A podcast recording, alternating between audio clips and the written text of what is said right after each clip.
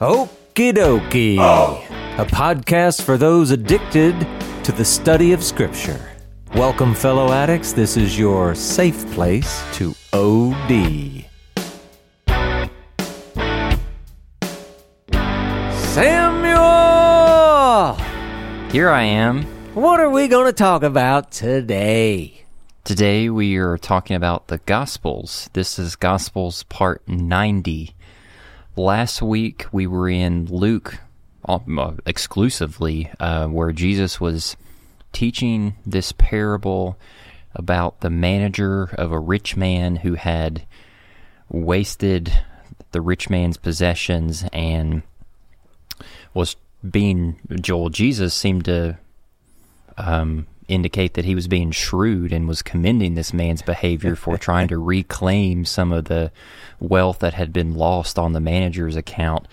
And Jesus connects it to say, okay, if you have this man who is using earthly wealth to make earthly connections or friends for his master's sake, then you should do the same, but it should be on a a heavenly or a spiritual level. You should use the resources, the wealth that you've been gifted. Uh, it doesn't even have to be wealth. It can be your skills, your talents, Right. your gifts. Uh, use that to store up treasures in the heavenly realm because ultimately the physical nature of life is going to pass away whenever the kingdom and the world to come uh, take take over our reality uh, and all things are made right. And he was he was addressing this specifically to the Pharisees, where the text says who were lovers of money. So he was trying to get at their heart um, and the things that they were struggling with within their own Jewish leadership. Yeah, there's that. I mean, there's like an entire industry of people who plan for, I don't know, retirement or, you know, all these kind of things.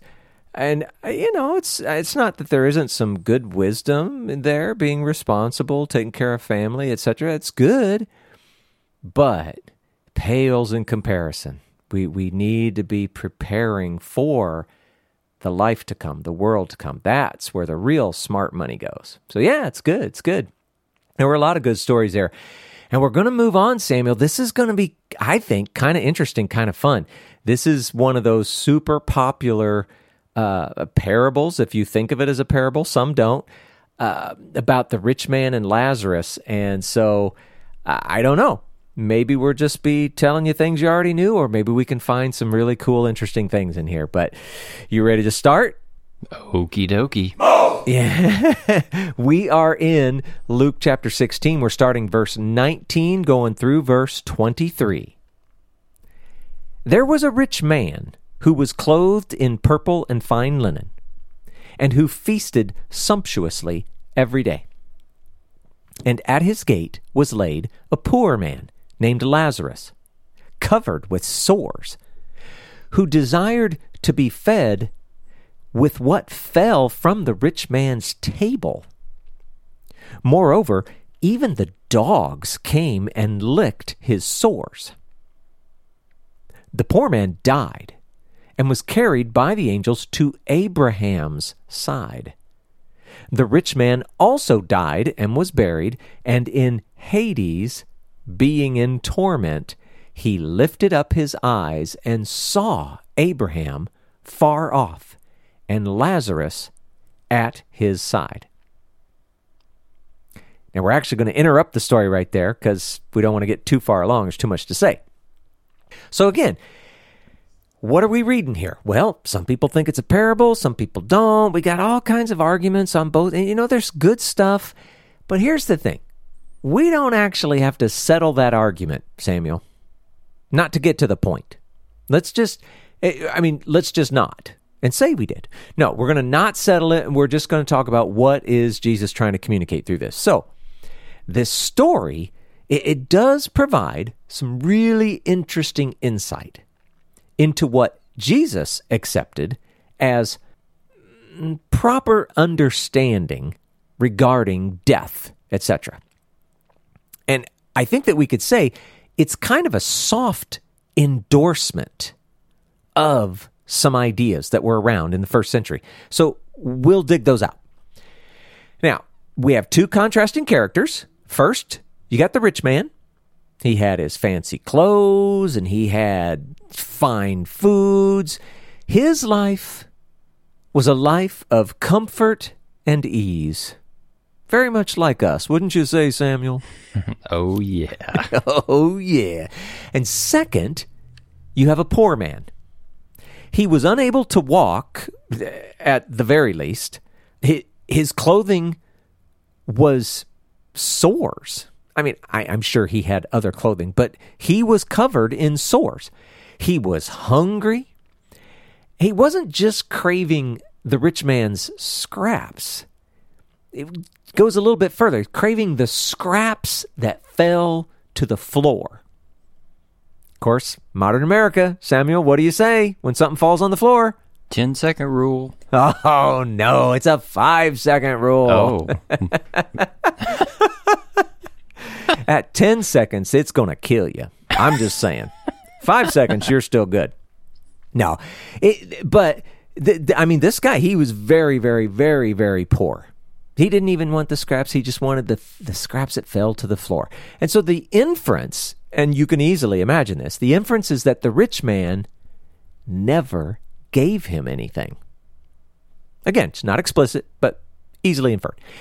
If that wasn't enough, he had to endure dogs licking his sores. And that actually brings up the idea that, gee, maybe it was more than he couldn't walk. Maybe he was quadriplegic or something. I mean, this was bad, right? His life was a life of suffering. Just like yours and mine, wouldn't you say, Samuel? No, I'm kidding. so, this is a description of their contrasting lives, and then they both die. Now, the contrast continues in death, except here's the kicker it's now upside down.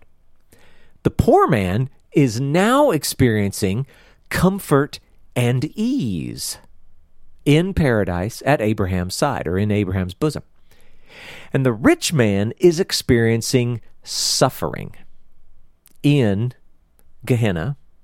Now, here's the important part they are both in the grave. Hebrew word Sheol.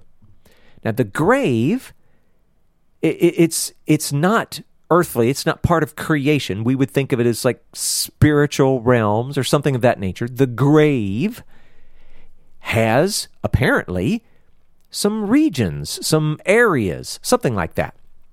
Now, the poor man is in paradise. Now, we should probably, in, at least in biblical terms, it would be good for us to relate this to the Garden of Eden or Hebrew Gan Eden. It, it uh, the same place that uh, you remember uh, we're sort of reaching ahead in the story, but remember there were three people crucified together. Jesus was one, and and one of the guys he was kind of like picking up on, hey, this this Jesus guy's pretty awesome, and Jesus said, "Today you'll be with me in paradise." Mm-hmm. Same place, and and it's like the Garden of Eden, sort of the the end of the story, if you will. Humanity is returned to the garden, at least metaphorically. So anyway, this is also the same place that Paul expected to go when he made statements like, oh, to be, you know, uh, absent from the body is to be with the Lord, that kind of thing. It, and, and it's similar to what today a lot of people refer to as heaven. But boy, we've really screwed up the concepts of heaven, hell, whatever. But you get the idea. It's a nice place. It's a nice place, huh? And the rich man He's in Gehenna. And, and again, biblically, we would relate this to Gehinnom. It's that uh, you talked about that on an episode, Samuel, that mm-hmm. valley, you know, right? But this, again, it's in the grave, it, but it represents a place of torment or punishment. And again, it's kind of sort of like what we today, most people would refer to as hell. But again, we've completely screwed that idea up. This isn't it has nothing to do with like eternal conscious torment, and it's not like runned by some horned devil with a pitchfork or, you know, any of those things. But it's, you're in the grave, you've got, you know, the good, nice area, paradise, you've got the, the bad area, that's uh, what did they call it here? I called it Gehinnom. He's in Gehenna. Oh, in here they referred to it as Hades. That's just another way of saying uh, the grave. It's just the Greek form of it, whatever.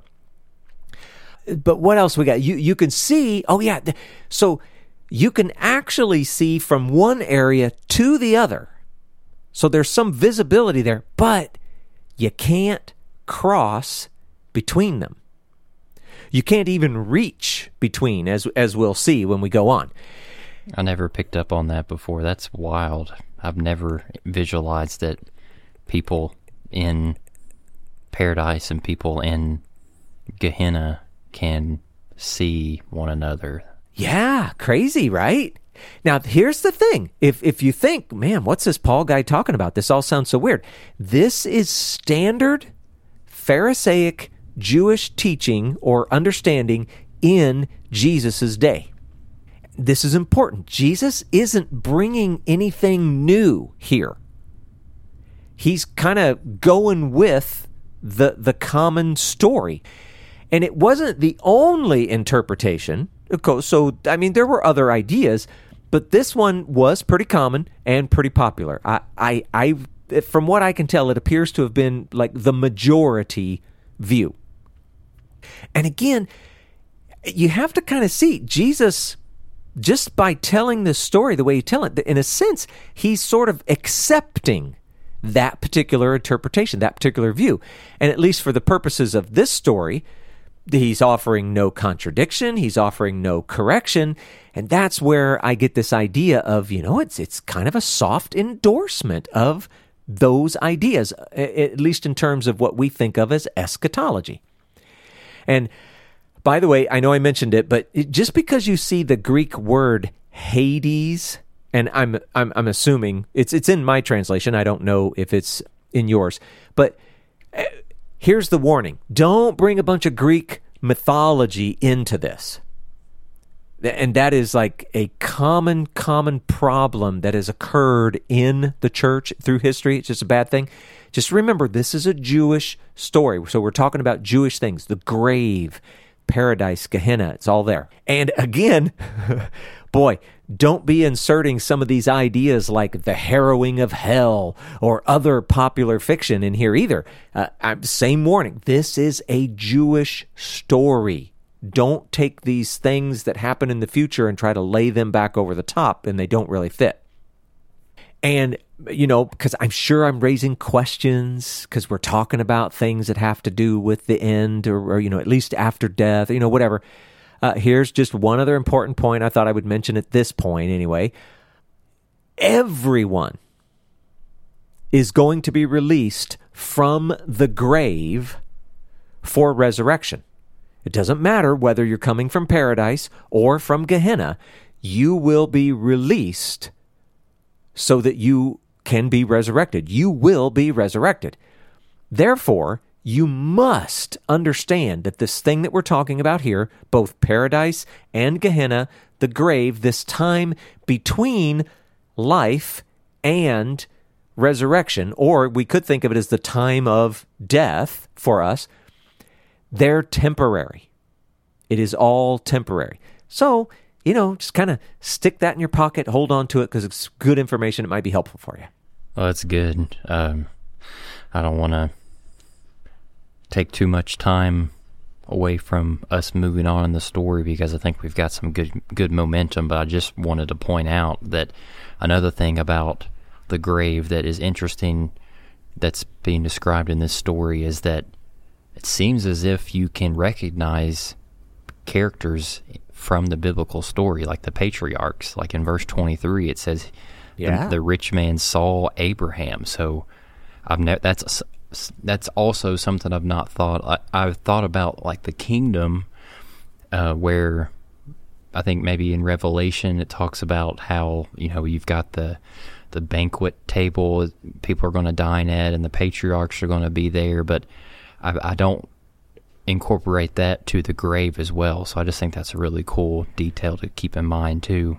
Yeah, our, our modern view often just sort of glosses over all this stuff, but in the the Jewish view, they had a very clear understanding of, hey, there is something very specific about the time that we are dead when our eternal spirit, the heavenly spirit, whatever you want to call it, continues on, but our our body and our mortal soul, if you will, they're they're gone.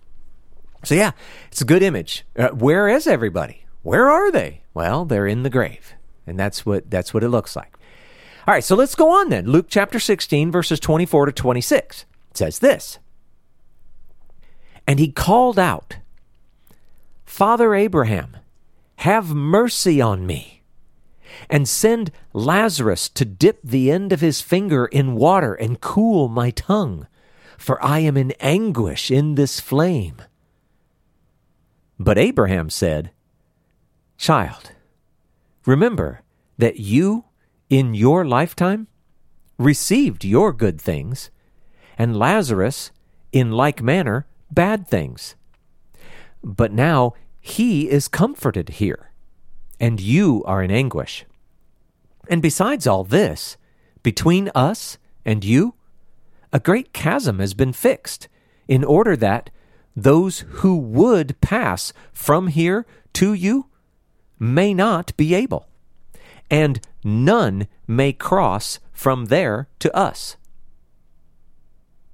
All right, now we kind of touched on some of these things a little bit, but we're getting, you know, a little more detail. So now you got this rich guy, and uh, see, again, you got to, what's the story telling us? He probably never showed any compassion to the poor guy.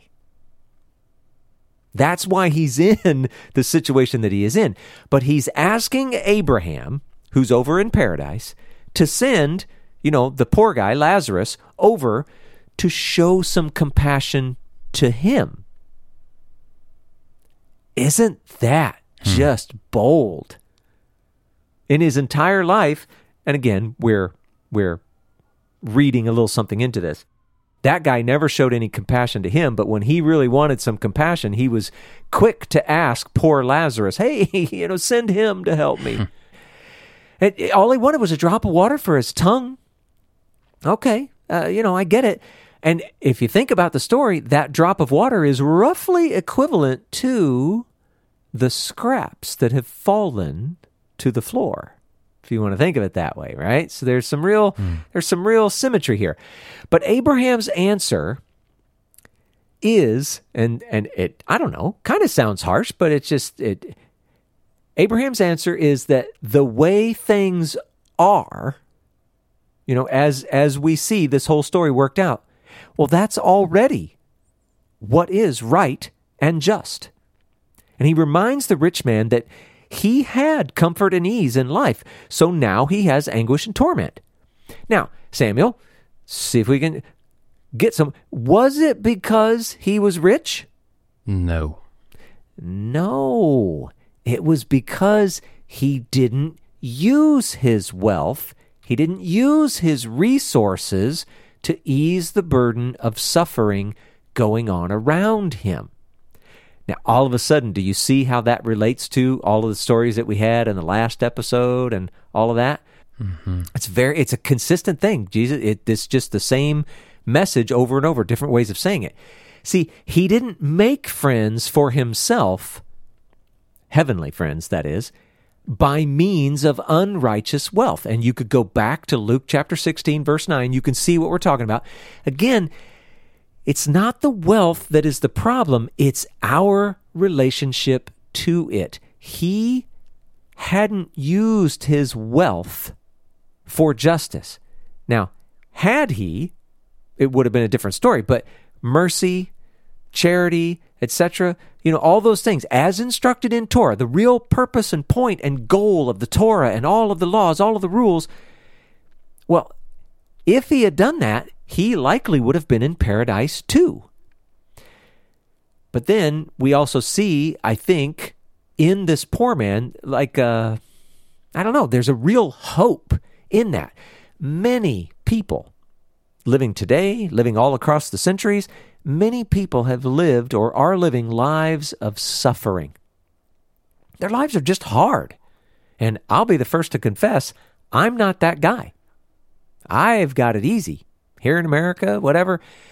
But there are a lot of people that have lived lives of suffering, even in America, let's be fair. But this isn't the end of the story. There is comfort with God. God is going to make all of this right and just in some way. So even if your life, you know, quote unquote, sucks, there is still hope. Now, Abraham, he, he, he's, he makes his point, and it could be the end of the discussion, but Abraham adds that even if what he has already said wasn't the case, there's nothing Lazarus, the poor man, or anyone could do anyway. A chasm exists, it can't be crossed. And this helps the rich man, at least I think, to fully grasp the reality of his situation. And now we're going to see in the next part of the story, now he has a new request. Anything before we go there, Samuel? Yeah, um, one of the things that you said that he reminds the rich man that he had comfort and ease in life, so now he has anguish and torment. And you you asked a very appropriate question: Was it because he was rich? The obvious answer was no. Um, another question I feel like maybe we should ask too is it is is it because he had comfort and ease in life? Um, and what I mean by that is like right. there has to be some people thinking like, are you telling me that I shouldn't feel like feel like I deserve to experience comfort and ease in life when so much things, so many things around me are broken and hostile to God and righteousness and pursuing holy living and I don't think that that's the case either. I, I, I mean, I'm of the opinion that God wants us to be able to experience comfort and ease when yeah. available because those are characteristics that we will get to experience fully in the kingdom in the world to come. Like there's yep. Jewish thought that you're going to be judged for the times that you did not celebrate in life when you had the opportunity to, uh, yeah. which is a very cool thought. Um, so I think the point is more did you let that be your final identity or what you were depending on your comfort and your ease or did you like was it like an overflowing of abundance like man i've i've experiencing so much comfort and ease because of what god has given me that like i need to give back like i need to allow other people to experience this too i i i just bring that up to say that i think people can experience comfort and ease in life and that does not mean that you're going to experience anguish and torment uh, in the grave yeah, yeah, you're absolutely right. Yeah, you don't need to get to the end of a day and go, "What? This was such a great day. I need to go repent to God." no. No, we can experience joy, we can experience goodness, all of those things. But you're right, it depends on again, it's it's just like the money. It's our relationship to it. You know, if we looked at our lives as, oh, we always have to suffer, we always have to suffer. Well, that gets into some of the problems that we saw all in the first century. You know, uh, some of it related to Gnosticism and uh, all of that. We're just denying self, denying the flesh. You know, saying that the flesh is is all evil and only caring about the spiritual thing, which is a big mistake because obviously the end of the story is we're right back in our flesh, so that's a big deal. But yeah, you're right, Samuel. It isn't because he was rich, and it isn't because he experienced comfort, comfort and ease. It's he experienced comfort and ease, and did it in the midst of suffering without doing anything about it when he had the means to change it. So, yeah, yeah. good point. Good and point. One more thing before you move on. Um, this chasm that you pointed out yeah. That it, it helps the rich man to fully grasp the reality of his situation. I've read some Jewish thought that pl- that plays into that uh, concerning specifically Gehenna, the Gehenna aspect of the grave, uh, in that our Western minds thinking, like what you've said before, of eternal conscious torment it's so far removed from that and that the the anguish and the torment that is being described in a story like this actually has more to do with like the person experiencing a higher level of truth um, from their life on earth. Um, Oh. Like I read an article about like I know it's a sensitive topic, but like uh, these people on this Jewish site were discussing the fate of someone who commits suicide, and they were saying that like the act of that doesn't solve anything, but it like what it actually does it, it escalates the agony of the soul to a higher place of truth, like whatever causing whatever was causing that pain on the earthly realm is fully realized with clarity in the grave, and that's what caused the to- causes the torment of the realization of the things that you have been responsible for, um, that Oh, yeah. you had the opportunity to to fix to to tikkun Oh. olam in, in a way. I don't know if that makes sense, but Yeah. it, it's Yeah. it's it even um, in the midst of that torment and anguish, that view has mercy in it too, because it's not antagonistic from God's perspective. It's, I mean, God is truth, and even in this this realm, He is showing that in what we've done. Yeah. Yeah, I, th- eh, I, I actually really like what you're describing as the kind of torment or the kind of torture that one might feel, whatever. And the reason I like it is because it, it highlights the idea that, okay, remember, this is now a disembodied spirit. If, if you've died, your body and your, your uh, your mortal soul, they're gone. It's you're just the disembodied spirit that neshama. And what does that even mean? To feel suffering and torment? We don't know because we're we're you know like mostly physical beings. That's the way we we take in reality, you know. And so it just highlights the idea that yeah, you don't even have you don't even really have the ability to comprehend what suffering, torture, whatever is, you know? So anyway, that's good. I like yeah, I like that. Hmm. I like it. Well, let's finish the story.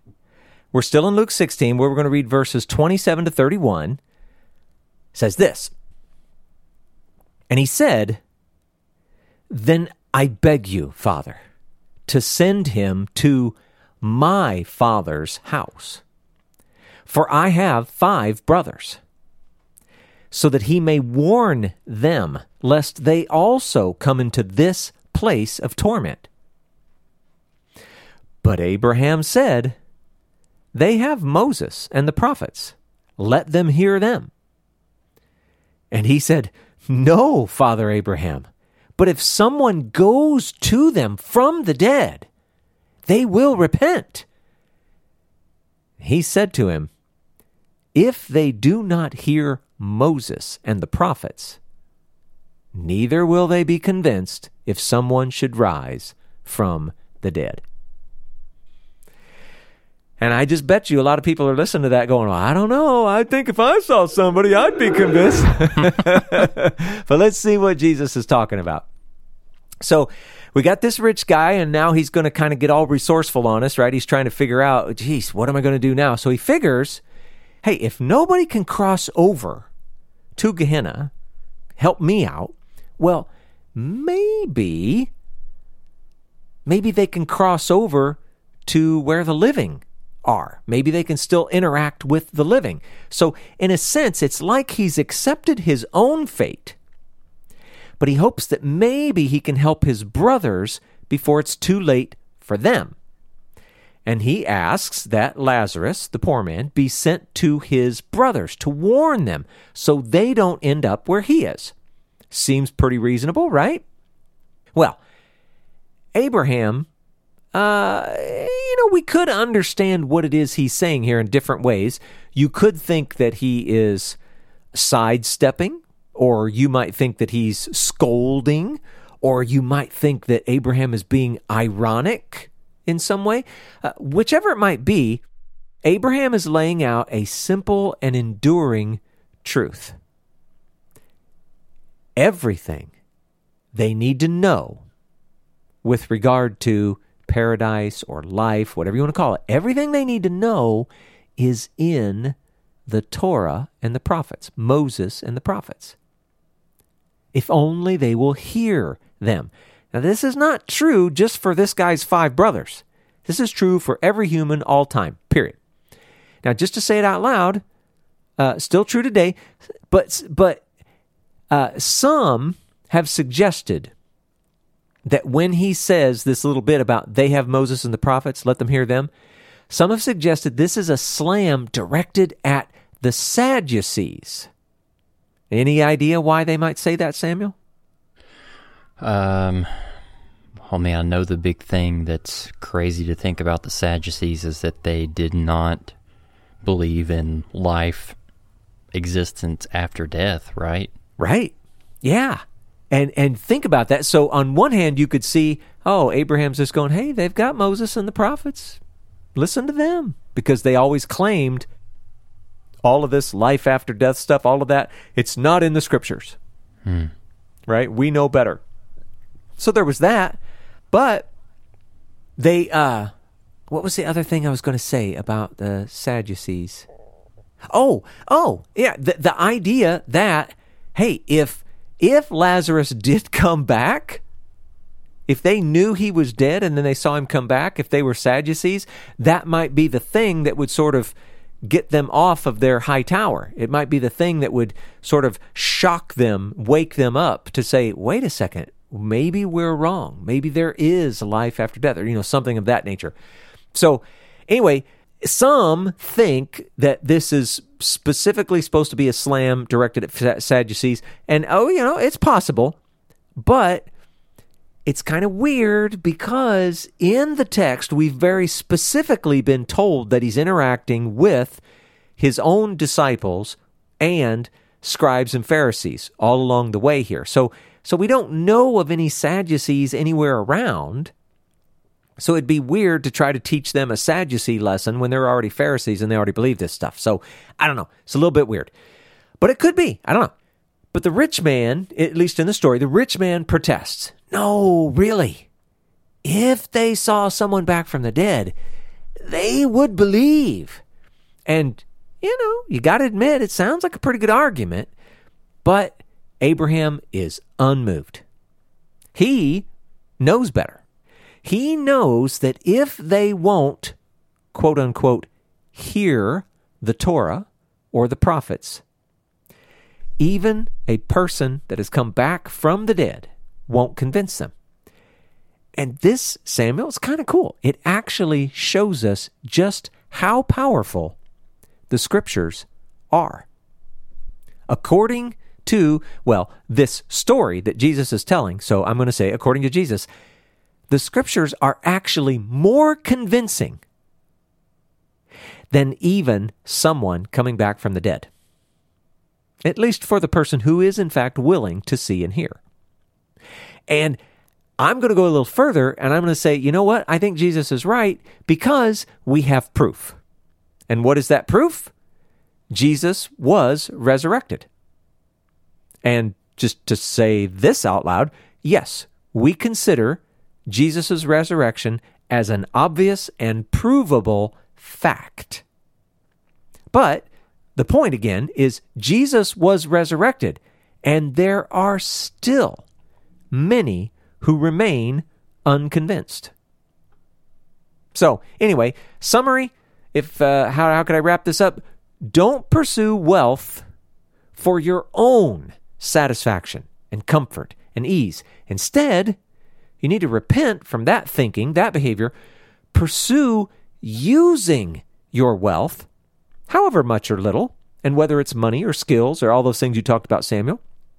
Use that wealth to ease someone with a greater burden than yours. Ease their burden, lessen their suffering. Use your wealth for mercy and justice, etc. This is being in the image of God. This is being a disciple. This is Torah. Mm. So good. Uh, man, it's got me wrestling right now inside me with the effectiveness of the scriptures that you mentioned, and you're bringing it back around to the example of Jesus. Like, I'm not trying to disagree with that because 100%, I, I think more people need to spend time, at least in this subsection of this parable, to show that, like, this is yet again more defense that the Torah, the Old Testament in general, hasn't been a, done away with or canceled because Jesus is using this story to defend that, you know, a patriarch, one of the founding members of the Judeo Christian faith, is arguing that the scriptures and this story's context were effective for this man's brothers to be able to believe and repent. Yeah. Um, but For my, life. Yeah, yeah. Uh, but my, I don't know if you want to call it a problem, but what about how Jesus, Jesus' resurrection did cause some people to repent? Is is the point that someone coming back from the dead and showing themselves to people is not foolproof or not fully effective the same way that like the word of God expressed in human language for humanity is. I, do you, do you see what I'm saying? Like because when Yeah. Jesus came back from the dead and people saw them, they believed. Like those that w- there were some that were struggling or on the fence, and when they saw him and his wounds and eating with him again, it it turned the corner for them. Particularly his his his own family, his brothers. Yeah. Yeah, for sure. And, and this is, okay, again, we're not arguing whether this is or is not a parable because uh, let's just be honest, in the end, we don't care.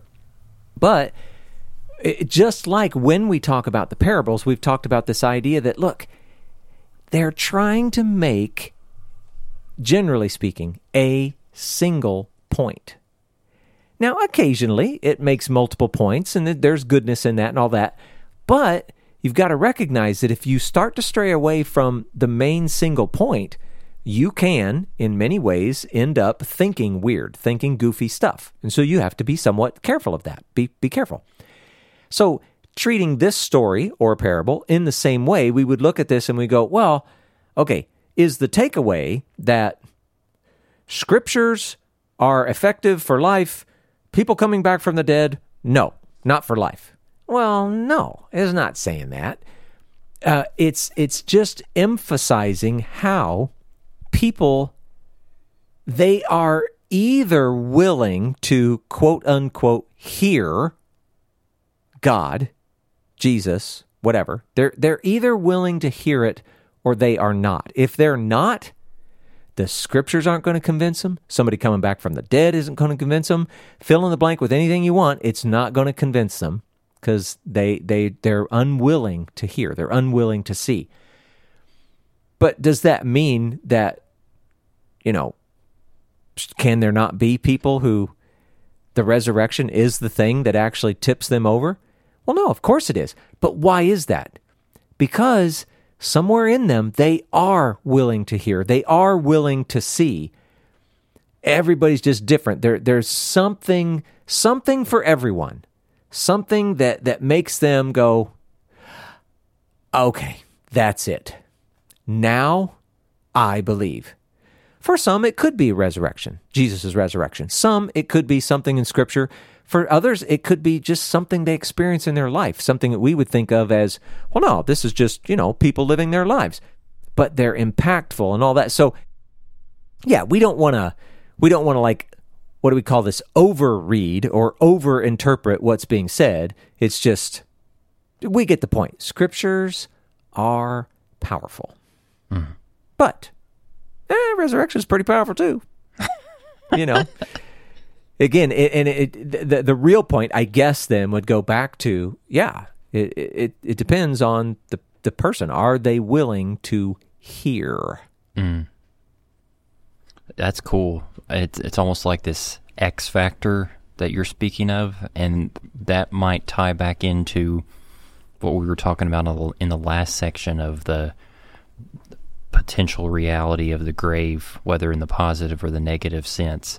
That in the grave, the person realizes what that X factor in their life did for the outcome of their soul, in that, oh, like you know, they die and they and they're in Gehenna and they're like, oh my gosh, like my X factor was I really didn't care about anybody else but myself, and that's all that I was vouching for. And look where I am now. Or the X factor in paradise is like, you know, praise God that I wanted more for my life, that I experienced brokenness and lacking, and I didn't let that have the final say in my life, and I I pursued something different. So, yeah, I don't know. That's a that's a cool image.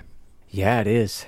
You actually reminded me something that popped in my brain, but I never said out loud, and and that's that. Uh, remember how we talked about uh, a disciple being willing to to humble themselves, and you could think of that in terms of either even accepting something other than comfort, something other than ease, for the purpose of, you know, loving others or whatever it might be, and that's a just that that other aspect of it is not just the idea that we may or may not have comfort and ease in our own life, but but you know what? Even though it's okay to experience comfort and ease as long as you you are looking outside yourself and trying to help others, but it it could also be that you actually forego comfort and ease for the sake of others.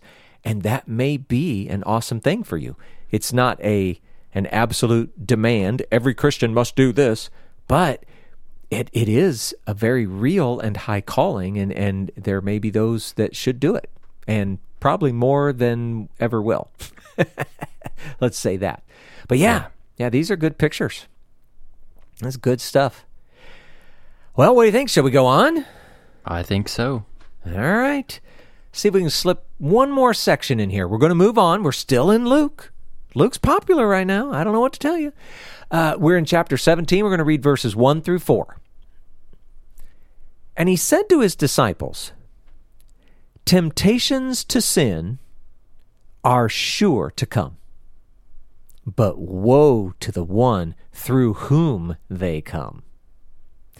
It would be better for him if a millstone were hung around his neck and he were cast into the sea than that he should cause one of these little ones to sin. Pay attention to yourselves. If your brother sins, rebuke him. And if he repents, forgive him. And if he sins against you seven times in the day, and turns to you seven times, saying, I repent, you must forgive him. Anybody want to swallow hard right now? Gulp. Yeah, exactly. So, uh, I don't know. Depends on who you are, what you've heard, what your life's been like. Here's maybe a surprise for you. Temptation to sin is sure to come. Survey says. Everybody knew that. Now, now, if you're listening to this podcast and you are in fact alive, well, then you know this to be true. But Jesus makes special mention of the bringer of temptation. I don't even know if that's a word. Or the causer of temptation. I'm not even sure that's a word. Uh, he declares woe to them and that word, woe, that's not a common word today. It's like horror and and grief and blame. It's it's it's all negative, right? It's not good. Whoa. He says it would be it would be better to have a millstone hung on your neck. Now, Samuel, exactly how big is a millstone? I guess it depends. That's a great answer because millstones don't come in only one size. However, even in this day, and I don't know why this should be surprising when you see some of the things they built in this day, but in this day and age, Jesus' day and age, there are they're, they're said to be like a few thousand pounds. Now, let's back off that and say, oh, come on, those were only some of the big ones. The normal ones were not near that big. Okay, what if it were only a few hundred pounds? You You're still, still totally get, to sink. yeah, you totally get the point. Especially as Jesus continues and says, you get, you're going to be cast into the sea. It doesn't take much of an imagination to get the picture. Somebody ties you to something that weighs a few hundred pounds and tosses you in the water. hey, it's abyss time, right? So, so get this picture. What Jesus is saying is, it's better to have a millstone tied around your neck and to be tossed into the sea. It's better than to go through that unavoidable drowning than it is to cause someone else to sin. I don't know about you. I wouldn't like going through that. It just sounds like an awful way to die to me. But it- right, it, it, it's it's better than causing someone else to sin. And then Jesus adds, especially one of the little ones. Now, Samuel, do you remember us talking about little ones? Yeah, didn't Jesus say, if you don't become like one of these little ones uh, as my disciple, then you like can't be a part of what I've got going on?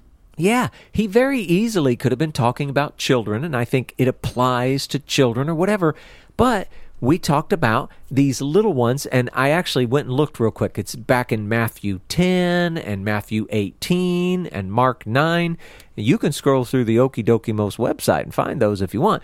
But yeah, we talked about it and, and and that was that idea of people who were humbling themselves they were becoming like one of the little ones childlike now at those times you know i'm talking about matthew 10 matthew 18 mark 9 uh, at those times it was obvious we were talking about two groups and you had the the immature believers oh i forgot about that one the immature believers on one hand and then those who had like purposely decided that they were going to humble themselves. And so in this case, it seems, I don't know, I would say most appropriate that we're talking about the immature believer. I don't know that it's so much about the ones who's humbled themselves, but it certainly could include them. Why not? The point is that we need to take special care around them. But we don't need to limit our attention there. So we all, and oh, Samuel, this is just one of those things that sounds so hard, but it's important that we talk about it. It's important that somehow we get it in our brains and, and at least start pursuing this in some way. We all, as you know, brothers in Christ, we need to live vigilant, vigilantly.